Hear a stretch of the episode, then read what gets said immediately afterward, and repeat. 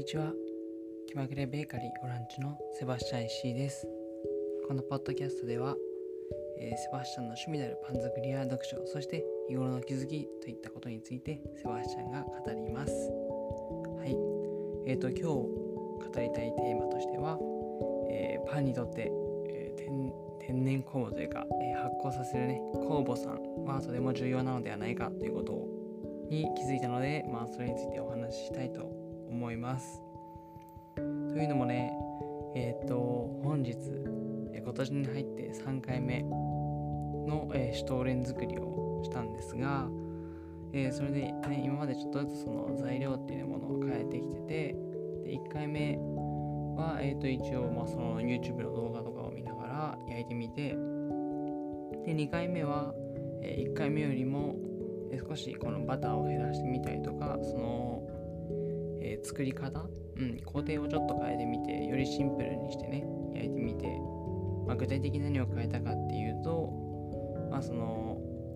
えっ、ー、と、バター以外の材料、バターとかナッツとかね、そういう材料以外の材料を最初にもう全部こう混ぜ込んでこねてから、バター入れてこねて、ということで、その発酵のタイミングをま減らすっていう、まあ、1回目結構細かくね材料をこねて発酵させてこねて発酵させてっていうのを繰り返したんですけど2回目はそれをシンプルにして、まあ、結構うまくいったのでなかなかいいのではないかということではい。でその1回目2回目でねパンを発酵させるための、えー、酵母、はいまあ、パンってその発酵させ発酵させるために、えー、ドライイーストとかねちょっとそのパン屋さんでは、まあ、どんな酵母を使うのかっていうのは、まあ、それぞれオリジナルなのかな。オリジナルというか、うん、まあ、独自でなんか作ってるのかもしれないですし、なんか仕入れてるのかもしれないんですけど、まあ、酵母をね、使っていると思うんですけど、まあ、その酵母を、えー、セバスは1回目、2回目のシュトーレン作りでは、えー、天然酵母、これはセバスの手作り酵母でね、一応そのレーズン酵母とヨーグルト酵母を混ぜたものをね使ってみたんですけどで、えー、今回3回目はよりなんかドライイーストでやってみたらねどうなるのかなっていうのがあって、まあ、というのも1回目2回目すごい生地がプルプルになってねまあなんかシュトーレンってギュッとしてるイメージがあって、まあ、ちょっとパサついてる感じがあるのかななんて、まあ、しっとりパサパサみたいな そんなイメージがあるのかなって思うんですけど、えー、今回はちょっとね、えー、その天然酵母に入っている水分がなければ、まあ、よりまあその一般的に油脂トーレンに近づくのではないかということを思ってドライイーストを使ってみました。でまあちょっと過発酵になってしまったんですけどもはい。ただまあそのまま焼いてみてねまあ形は前よりも良くなったのかな。すごいパンパンに膨らんででっかい、はい、シュトーレンになったんですけどもそれで味はどうなのかと思ってねというのもその1回目2回目はうんすごい味は美味しかったんですよ。うん。その見た目はちょっとシュトーレンっぽくはなかなくてで結構膨らんでるっていうかプルプルの生地でさま焼いて外はカリッとしてるんですけど中は割とふわっとした感じになってただ味はすっごい美味しくて、まあ、特にその生地っていうか周りのね皮えこれクラストって言うんですけどはいパン業界ではでここがなんだろう。結構カリッとしてる感じかな。うん。固めなんだけど結構歯切れがいい感じすごい歯切れがいい感じで多分砂糖とかのねおかげだと思うんですけど。で中は結構味わいもあって、うん、なんかしっとりもしてて、いや正直言うとめっちゃ美味しかったんですけど、はい。で、今回そのドライイーストを使ってどうなるかっていうので、今回は残念ながらなんか全然美味しくなかったんですよね。はい。なんだろう、びっくりするぐらい、ぐらい味わいがね、なくて、うん。まあ、一応ナッツとかラムレーズ入れたので、まあそこの味はね、あったんですけどもうん、まあ、ちょっとこう水分も少ない上に風味がね全然ないんですようんでなうんななんでかなっていうところで、まあ、でも変えた部分っていうのはねやっぱり一番大きいのは、えー、発酵させる酵母さん。うん酵母さんなのでもしかしたら酵母さんでねパンにとってとってもとっても重要なのかもしれないってことに、はい、セバスは気づきました。これはもう嬉しいですね。はいとってもとってもなんか嬉しいのが、あ、もちろんねこれは決定ってわけではなくて、はい、セバスの中であのすごい重要なのではないかっていうまあ言うなれば仮説を立てたので、はいまあ、これからそれをね少しずつやっぱ毎週こうパンを焼くことで検証していきたいなって思ってるんですけどもうん。ででも確かにこう今まで振り返ってねドライイーストを使ったパンって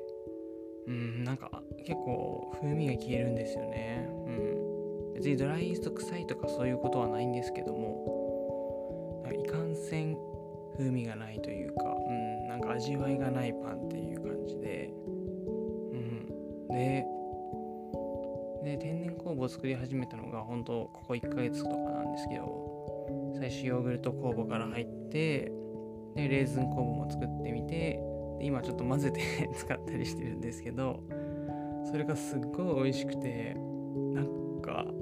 もう全然味わいが違うんですよ。なんか本当にパンだけでも食べれるまあもちろんドライスでも食べれるんですけどパンだけで食べたいぐらいの、うん、美味しいパンがね焼き上がるんですよ。はい。で、これでまあ、これは、ここね、数ヶ月の経験なんで、なんとも言えないんですけども、いや、これは、うん、工房さんはね、本当に重要なんじゃないかって。で、これすごい嬉しいんですよね、セバスとしては。なんか工房さんって結構オリジナリティを出せる部分じゃないですか、こうね、個性を出せるというか、自分で作れますし、で工房っていうのはね、えーとしまあ、自然というか、まあ、割とどこにでも存在してて、まあ、一般的にそのドライフルーツとかねヨーグルトから、えー、酵母発酵発酵させるための酵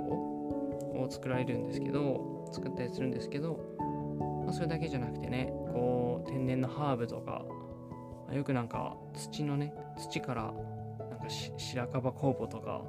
白樺だっけ？ちょっと忘れましたけどなんかこう天然にある、まあ、土とかの、えー、酵母品から発酵させた、はい、パン用のねその酵母とか売ってたりして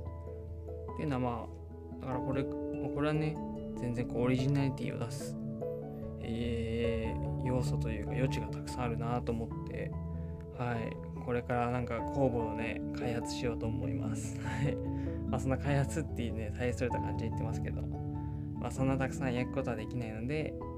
うん、まあまあ、2個ぐらいずつね、いろんな酵母を作ってみようかなって。はい。で、このポッドキャストとかでね、どんな酵母が美味しかったとか、それぞれの酵母についてね、なんかこう、いろいろ、レビューできたらいいななんて思ってます。はい。すごい嬉しい発見をしました。うん。で、今のところセバスはヨーグルト酵母がね、一番好きですね。はいヨーグルト工房めっちゃ美。味しいので、うん。ヨーグルトなんて、えー、酵母は、まあ、乳酸菌的な感じになってね、ちょっと酸味がある感じですけど、すっごい濃い味が出ますから、はい。で、セバスはブルガリアヨーグルトを使ってます。皆さんもぜひね、天然酵母を使ってパンを焼いてみてください。で、いや、なんかその後に、もうちょっとお腹、シュトーレン全部食べてしまったんですけど、その後お腹が空いていたので、えっ、ー、と、ラムレーズンとチョコとかをね、合わせて食べてみようかなと思って、その、うん、ラム、ラム酒にね、つけてあるレーズンを、まあ、取り出して、まあ、食べてみたんですけど、うん、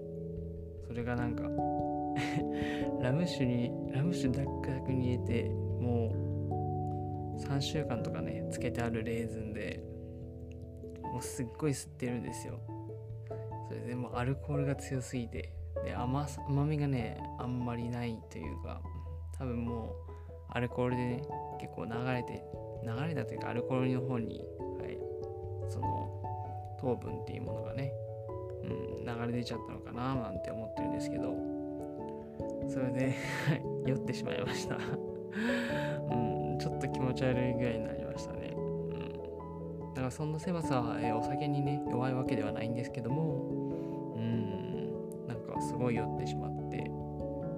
ちょっとラムレーズン食べづらいなってこのままだと、うん、やっぱパンに少しずつ入れるしかないんだなって。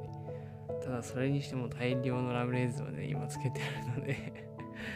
これを消費するのはなかなか時間がかかるかと思いますが少しずつ食べていきたいと思います。皆さんもラムをダクダクにしすぎない方がいいと思いますよ。うん。ということで、えー、今回の放送は以上になります、えー、まとめるとパン作りにとって、えー、酵母さんはとっても重要でした。そしてセバスの作る天然酵母。これが本当に美味しいです。という話でした、えー、ありがとうございました。